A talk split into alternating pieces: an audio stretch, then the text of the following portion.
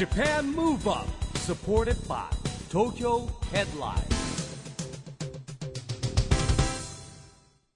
こんばんは、日本元気にプロデューサーの市木浩司です。ナビゲーターのちぐさです。東京 FM Japan Move Up。この番組は日本を元気にしようという東京ムーブアッププロジェクトと連携してラジオでも日本を元気にしようというプログラムです。はい、また都市型メディア東京ヘッドラインとも連動していろいろな角度から日本を盛り上げていきます。さあ市木さん、はい、市木さんは料理ってあんまりしないんですけど、ちょっとはするんですか？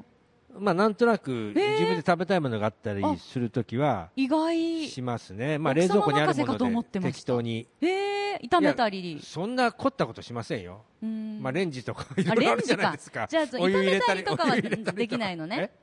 できますよ、できるけど、まあ、そんなにやらないですね。やっぱね、そうか。でも今料理される男性、どんどん増えてますからね。今日のゲストもまさにそんな方です、はい、今日は料理が得意なあの人をお招きします、はい、劇団エグザイルの小澤優太さんです。もう小澤さんといえばね、月さん男ざめし、略しておざめしを、ね、料理人ですからね、おざめしを、ね、はい、もうプロデュースされています、そして静岡県浜松市長の鈴木康友さんと浜松パワーフード学会会長の秋元健一さんにもご出演いただきますが、はい、お二人にはリモートでご出演いただきます、はい、新たなメニュー開発したという噂ですので楽しみにしましょう。今回は市木さんとのトークセッションになっています。お楽しみに。ジャパンムーブアップサポーテッドバイ東京ヘッドライン。この番組は東京ヘッドラインの提供でお送りします。 Japan Move Up。 それでは今夜のゲストを紹介しましょう。スタジオには劇団EXILEの小澤優太さん、そしてですね、浜松市長の鈴木康友さんと浜松パワーフード学会会長の秋元健一さんはリモートの出演になります。こんばんは、よろしくお願いします。こんばんは。こんばんは、お願いします、はい、お願いします。まずですね、男ざめし×浜松パワーフードプロジェクトについて説明します。小澤さんがですねやっておりますまかない飯をコンセプトに展開中のプロデュース企画、男ざめしと、浜松の地元食材の可能性を追求する浜松パワーフード学会が浜松の食材やですね浜松の最新情報を届けるというプロジェクトです。現在はですねツイッターに浜松どうまい応援団を開設してですね毎日浜松の食材や浜松の最新情報を提供しております。このねツイッターがですね今やねもうすぐで1万人まで来ましたね、はい、お、ありがとうございます。かなり盛り上がってます。すごい、はい、前回はですねうなすた丼プロジェクトでしたんですけれども、はい、まずですねここら辺からですね皆さんにちょっとその振り返りの感想をいただきたいと思いまして、はい、まず小澤さん、はい、うなすた丼はいかがでしたでしょうか？そうですね、意外に自分の家でですね作ったにしては、はい、食べ応えもありますし、うん、あとうなぎと意外にいろんな野菜のですね、うん、相性がいいっていうのが、はい、つくづく伝わってきたというか、うん、いろんな野菜の甘さと、うん、なおかつうなぎのタレ、うん、うなぎのタレの甘さが、うん、マッチしてものすごい食べやすい感じに仕上がったんじゃないかなと思っております、うん、はい、なるほど。今回は、はい、まあね、好評でしたからね。はい、鈴木市長、はい、浜松の食材をね、使用しましたうなすた丼、はい、これはいかがでしたでしょうか？いや、これね、うん、本当良かったですね。うん、うなぎのね、まあ、新たな魅力をですね、うん、食材としての魅力を引き出していただいたという感じですよね。もともとだから浜松でうなぎって言うとですね、うん、大体うな重とかうな丼なんですね、はい、非常に、まあ、保守的といったらあれなんですけども、うん、なかなかそのバリエーションがないんですよね、うん。でまあ、白焼きも大体お醤油とわさび醤油とかね。私結構ね白焼きもですね、はい、にんにくと塩で食べるんですけど、ね、今これを流行らせてるんですけど、あ、ちょっとこのうなぎの新たなこのね、うん、魅力を広げたいということで、はい、まあ、今回この、うなすた丼もですね、従来のうな丼からちょっとバーッとこう枠を広げていただいてね、はい、またこのうなぎのですね食材としての魅力を引き出していただいたということで大変美味しくいただきました。はい、ありがとうございます。ありがとうございます。そしてですね、秋元さんいかがでしょう、はい、パワーフード学会会長としては。いや、もうね、あんだけの野菜とうなぎを合わせて、うん、これだけのなんていうかうまいものを、また酢を使ってるんですよねこれ。小澤さん、はいはい。そうです。もうこれね、ちょっと僕も料理人としてですね、うん、本当勉強になりました。で、またその小澤さんが出した提案を、うん、なんか視聴者の皆さんが、うん、どんどんとこう聞き入れて、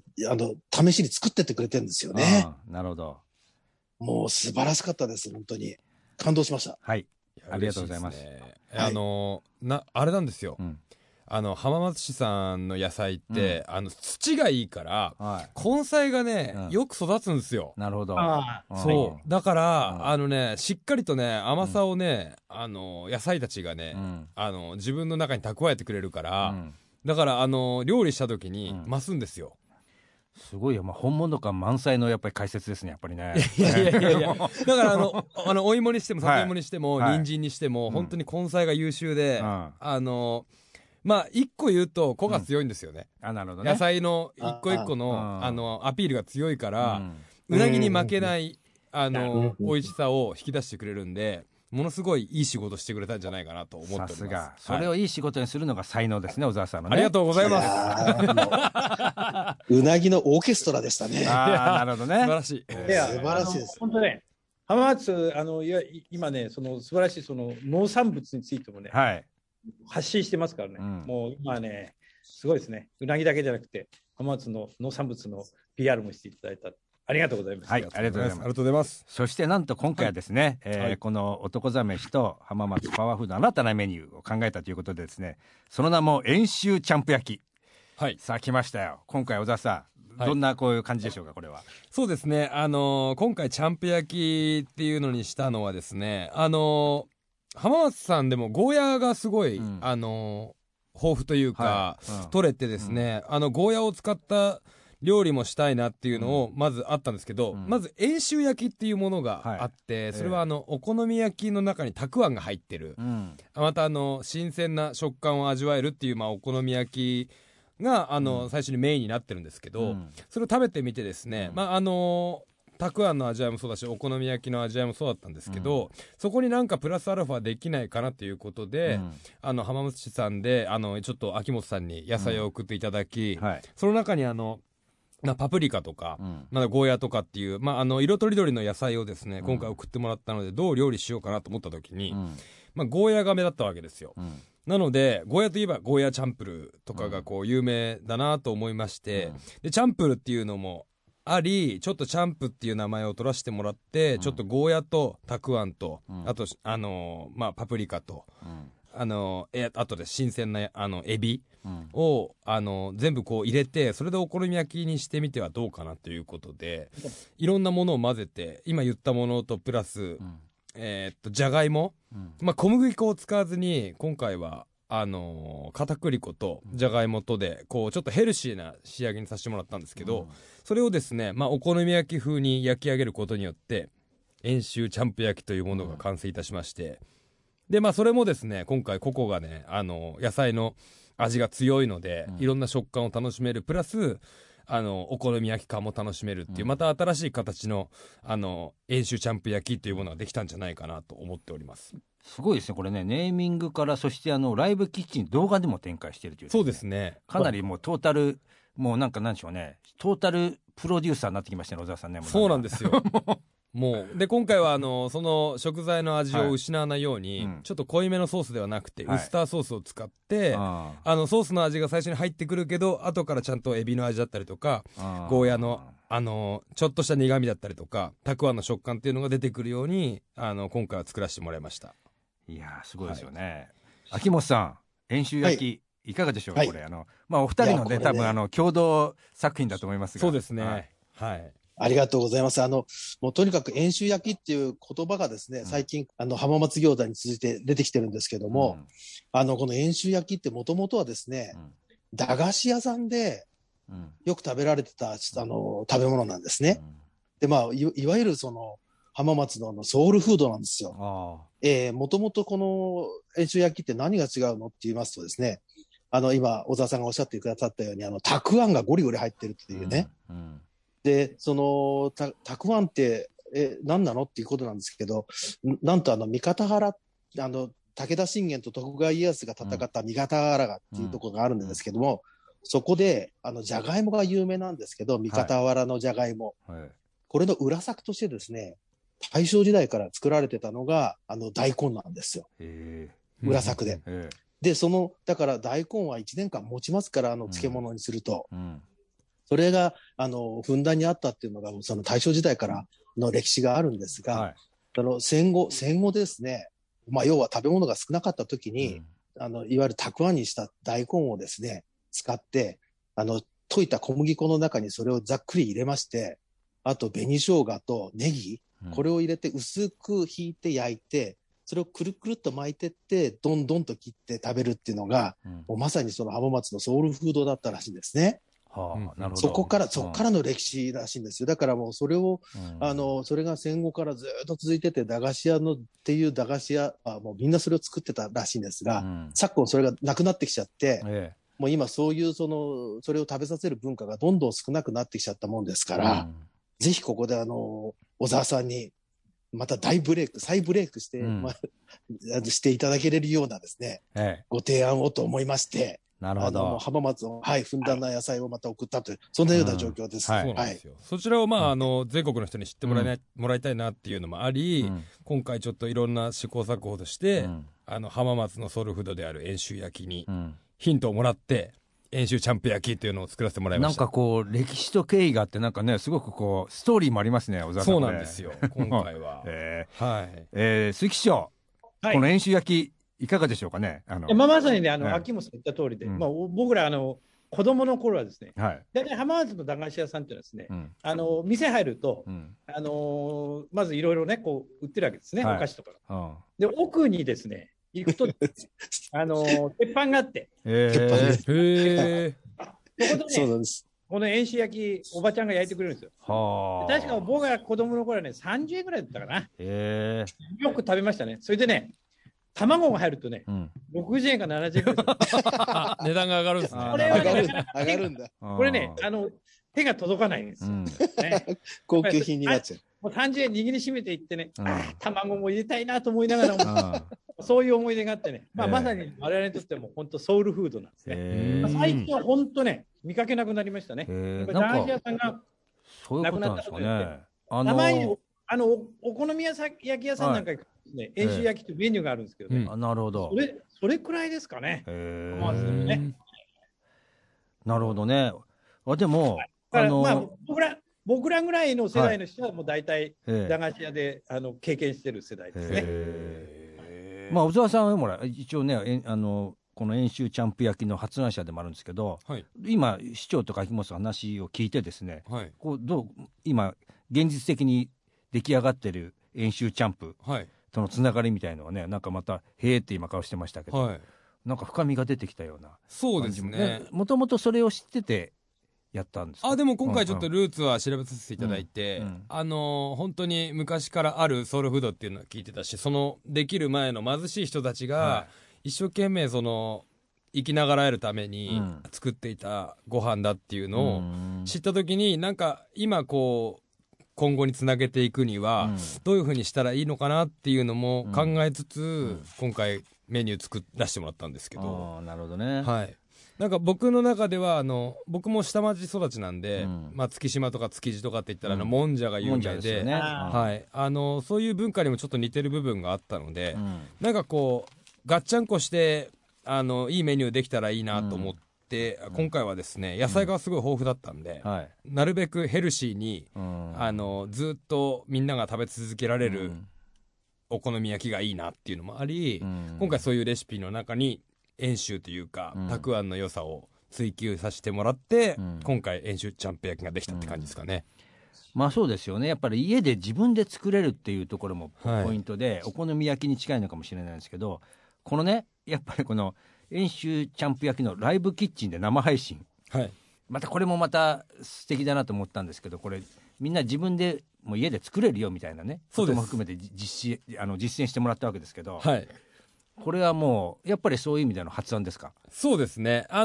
っぱり今こういうご時世でなかなか外に食べに行けないっていうのもあり、この感じのレシピだったら自分家でみんなで家族でもワイワイ楽しみながら食べれるんじゃないかっていうことで、今回ライブキッチンやらせてもらいました。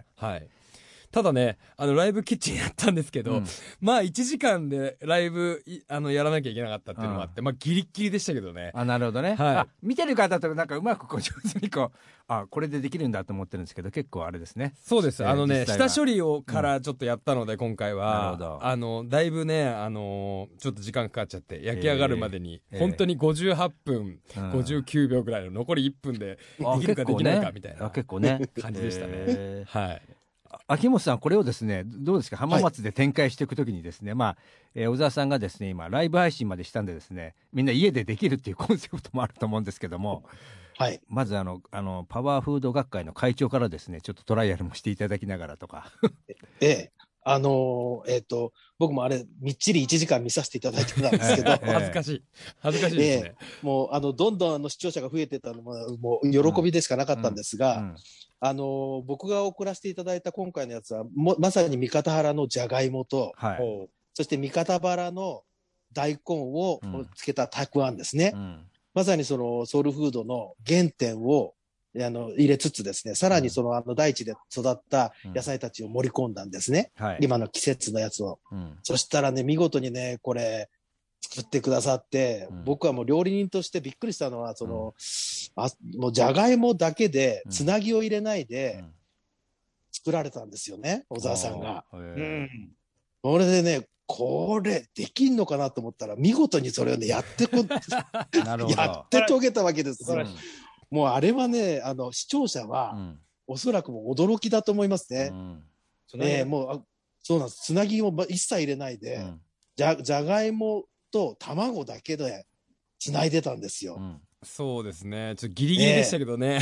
いやだけどあれはね本当立派なもんだなと思ったし、僕らやっぱり固定概念でどうしても考えちゃいますから料理っていうものを、うんうん、やっぱこう開発だなっていうのをね改めて気づかせていただいた一品でしたし、もう本当にこの遠州ちゃんぴ焼きが可能性を広げてくれた、うん、もう本当に大事な第一歩となったなっていうのをね、感じました。いや、はい、もうね小沢さんもいよいよですね俳優との二毛作でですねもう料理人の世界にも入ってきておりますんでねこれからねもう本当ですねこの演技ができる料理人としてのですね地位が確立されていくんじゃないかなと。いやもうつなぎ入れないでやった時にドヤ顔するの大変でしたよ。もう演技しながら最終的にライブ配信してましたからなるほど本当にね、まあこの小沢さんのですね作った遠州ちゃんぴ焼きのダイジェスト動画はですね YouTube の東京ヘッドラインチャンネルでもですねまだ見れますのでですね、はい、ぜひ詳しくは公式ツイッター、浜松どうまい応援団をご覧ください。お願いします。まあそれでですねこれからですね、はい、この遠州チャンプに続きですね、浜松ゆかりの料理を小沢さんにアレンジいただくということなんですが、はい、ね、秋元さん、はい、次はどんな展開がこう今話に上がってるんでしょうか。いやもうね新しい開発をやってきてくださってますしね、もともとはもう浜松の名物うなぎ、うん、それから浜松のソウルフードの遠州焼きできましたから、はい、うん、これもう市長さんの肝入りのですね、うん、はい、もう浜松餃子をね来ましたね、浜松パワーフードで、うん、ぜひ浜松の食材で、はい、ちょっと小沢さんに展開していただきたいなというふうに思うんですけどいかがでしょうか。いやもうぜひ市長にですね、まあ、浜松餃子大国なんですけれども今ね結構僕ニュースとかで見るんですよ、はい、餃子は結構全国的な、はい、激しいですね競争がありますよね、はい、ありますね。鈴木市長、今回はい、どうでしょう浜松餃子大国として。ね餃子大国って言うんですけどね、まだ10年ちょっとなんですよこの浜松は。あ、なるほど、うんうん、そうね僕はちょうどね市長になりたての頃にね、うん、浜松餃子学会になるですね、若者がねやってきましてね、なんぞやと思ったらですね、市長浜松餃子で盛り上げましょうって言うんですよ、はい、うん、餃子って確かにまあよく食べてたけど、うん、浜松はねちょうどその年にね総務省の家計調査で、餃子の消費量1番だったんですね。なるほど。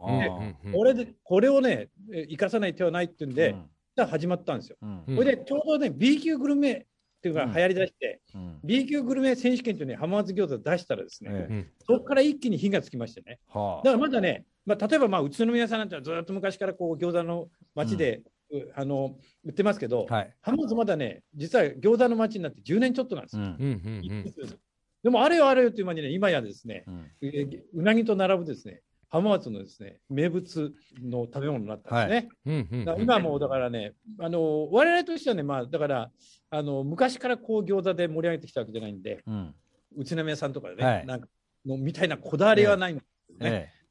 だけど、まあ、せっかくここまでですね、うん、ナンバーワンになったんでですね、さらにですねこの餃子をですね、うん、活用してですね浜松を盛り上げていきたいなと思ってですね、はいはい、なるほど、はい、どうですかね小沢さん秋元さんからもね来てます。ついに餃子ですよ。そうですねもう本当にまあ、餃子有名ですし、うん、なんていうんですかね今回やっぱり餃子っていろんなアイディア浮かびますんで、はい、ちょっとおざめしでね、うん、激安の餃子を作りたいなと思ってます、うん、なんか僕の聞いたまあ情報収集によると、うん、宇都宮とかって現地の人たちって餃子作んないんですって、で買う専門なんですって。もう有名なお店がありすぎて焼いて食べるみたいな。そうですだから本来の餃子の、うん、味だったりとか作り方っていうのは知らない人が多いんですって、うん、っていうのもありなおかつ浜松市さんっていうのは、うん、やっぱ一番暑い土地じゃないですか、うんね、なんでちょっと激アツ餃子みたいなものをですね、うん、ちょっとかけて、うん、なんか作りたいなっていう、うん、今思いでいますね、うん、はい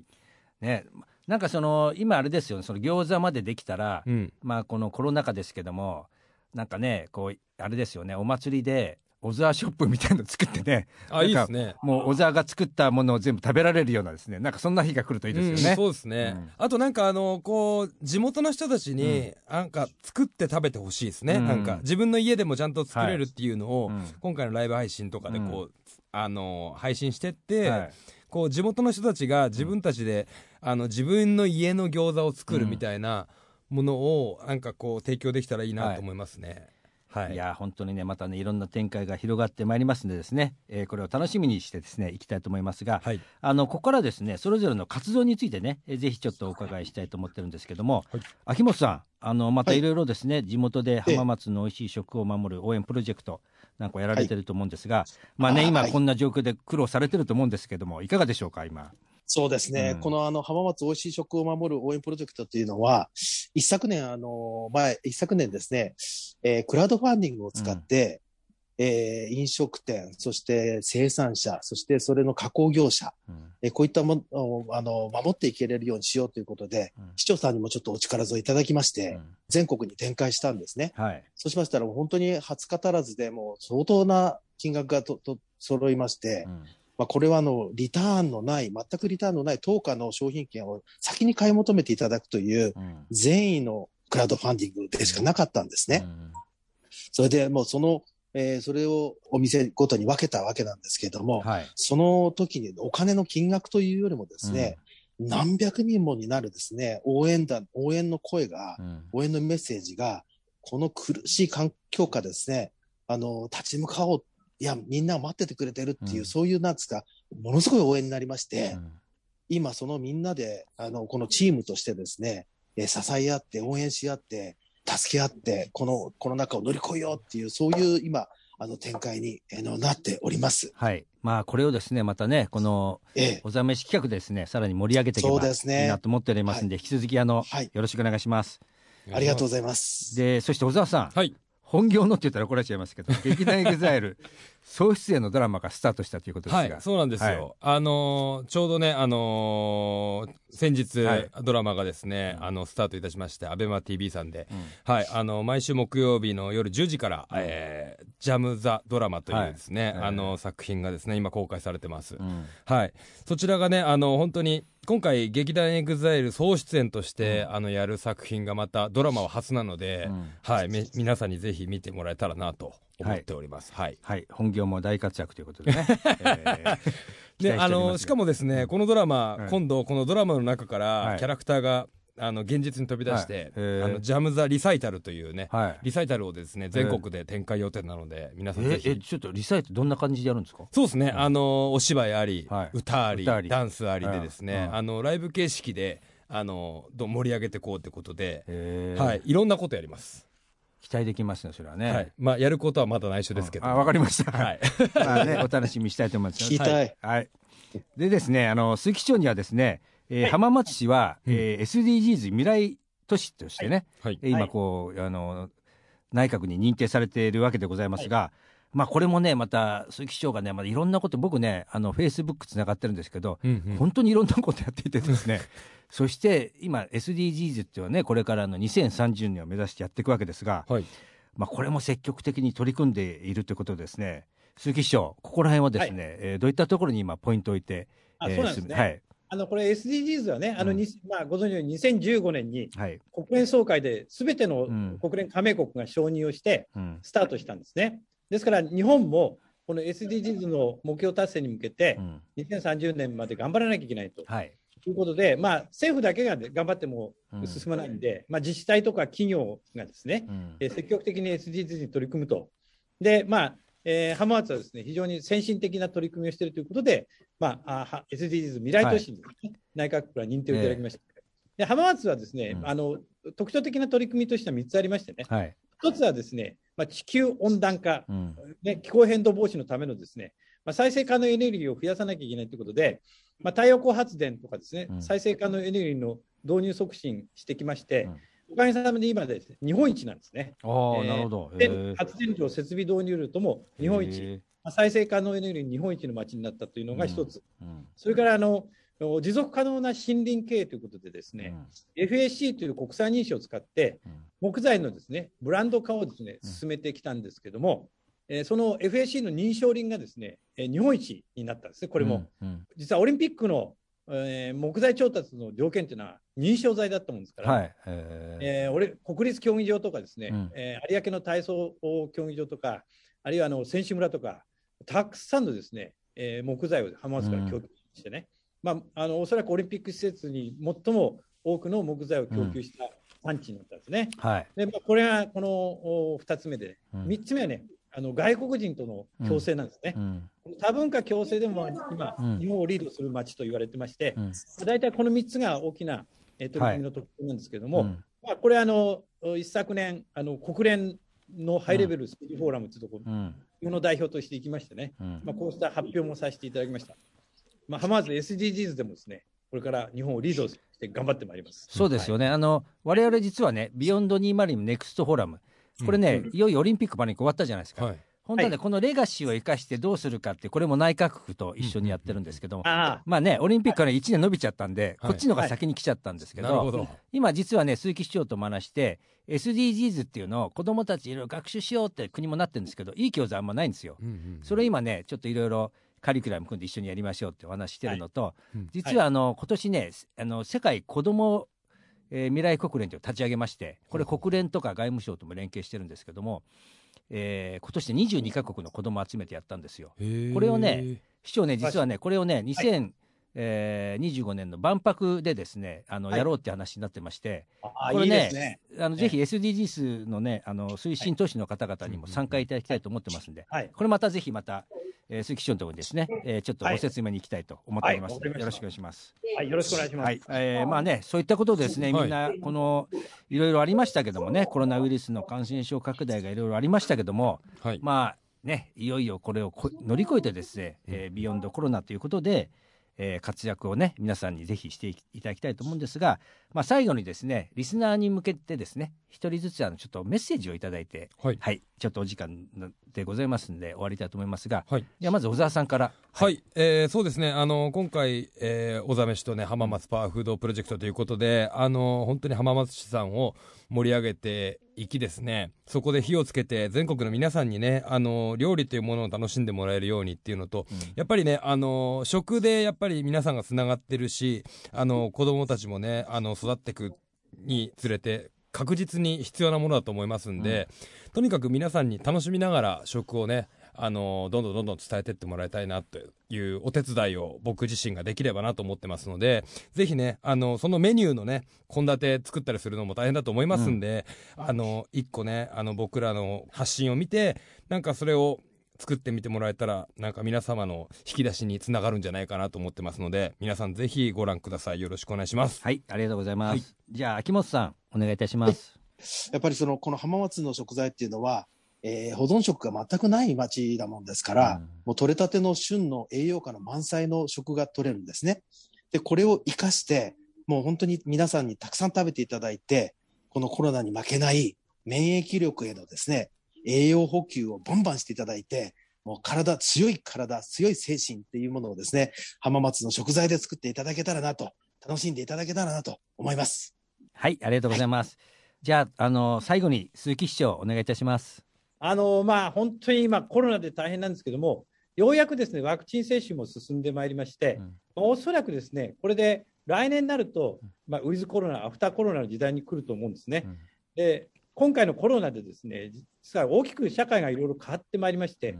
例えば東京一極集中というのはですね、だんだん崩れてきて、もうリモートワークで地方でも働けるんじゃんみたいなことで、結構地方移住というのはですね、進んできてるんで、浜松なんかその受け皿として最高なんですね。適当に都会、適当に田舎っていうですね、これだけ都市機能と自然がこう近接している街ってそうないもんです。東京と大阪の、中間なんで、いつでも東京やその大阪みたいなところに、行けるんでね、日常の拠点としては浜松ってはすごくいいんで、そういう移住者を受け入れようというのが一つで、移住まで行かなくてもですね、今回の小沢さんみたいにね、いろんなプロジェクトなんかを通じて浜松と関わりを持っていただけるようなね、交流人口が増えてくれば、またこれ地域の活性化にもなりますんで、ぜひそうしたチャンスをですね、生かしていきたいと思うし、その時にですね、やっぱり食っていうのは非常に大事になるんで、浜松パワーフードのようなね、この浜松の食の魅力をですね、大いに発信をしてですね、浜松のファンをですね、増やしていきたいなというふうに思っております。はい、ありがとうございます。今夜のゲストは劇団EXILEの小澤優太さん、静岡県浜松町の鈴木康友さん、浜松パワーフード学会会長の秋元健一さんでした。今日は皆さんどうもありがとうございました。そしてですね、これから浜松市を盛り上げていきましょう。はい、よろしくお願いします。はい、よろしくお願いします。はい、よろしくお願いします。ありがとうございました。ありがとうございました。ありがとうございました。Japan Move Up。ここで毎月第2月曜日発行のエンタメフリーペーパー、東京ヘッドラインからのお知らせです。東京ヘッドラインのウェブサイトでは、ウェブサイト限定のオリジナル記事が大幅に増加しています。最近の人気記事は、桶谷教授が語る夜景おじさんの真髄。ジェネレーションズ関口メンディーのメンディーのコラムンディ第36回世界の人々。日本酒久保田のアフタヌーンティークリスマスケーキ。秋のホテル椿山荘東京は見どころいっぱい。軍艦少年主演劇団EXILE佐藤寛太で実写化。世界文化遺産軍艦島でロケ。などがよく読まれていました。その他にもたくさんの記事が毎日更新されていますので、ぜひ東京ヘッドラインウェブをチェックしてくださいね。Japan Move Up。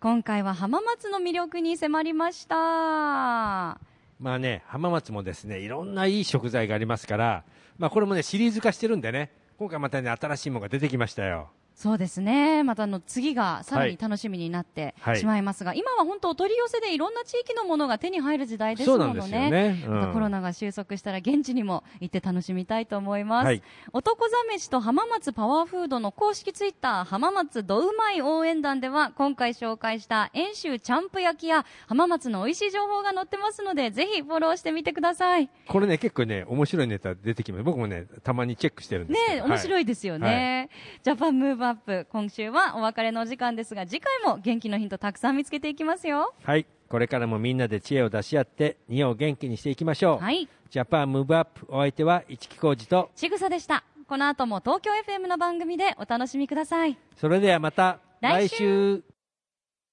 ジャパンムーブアップサポーテッドバイ東京ヘッドライン。この番組は東京ヘッドラインの提供でお送りしました。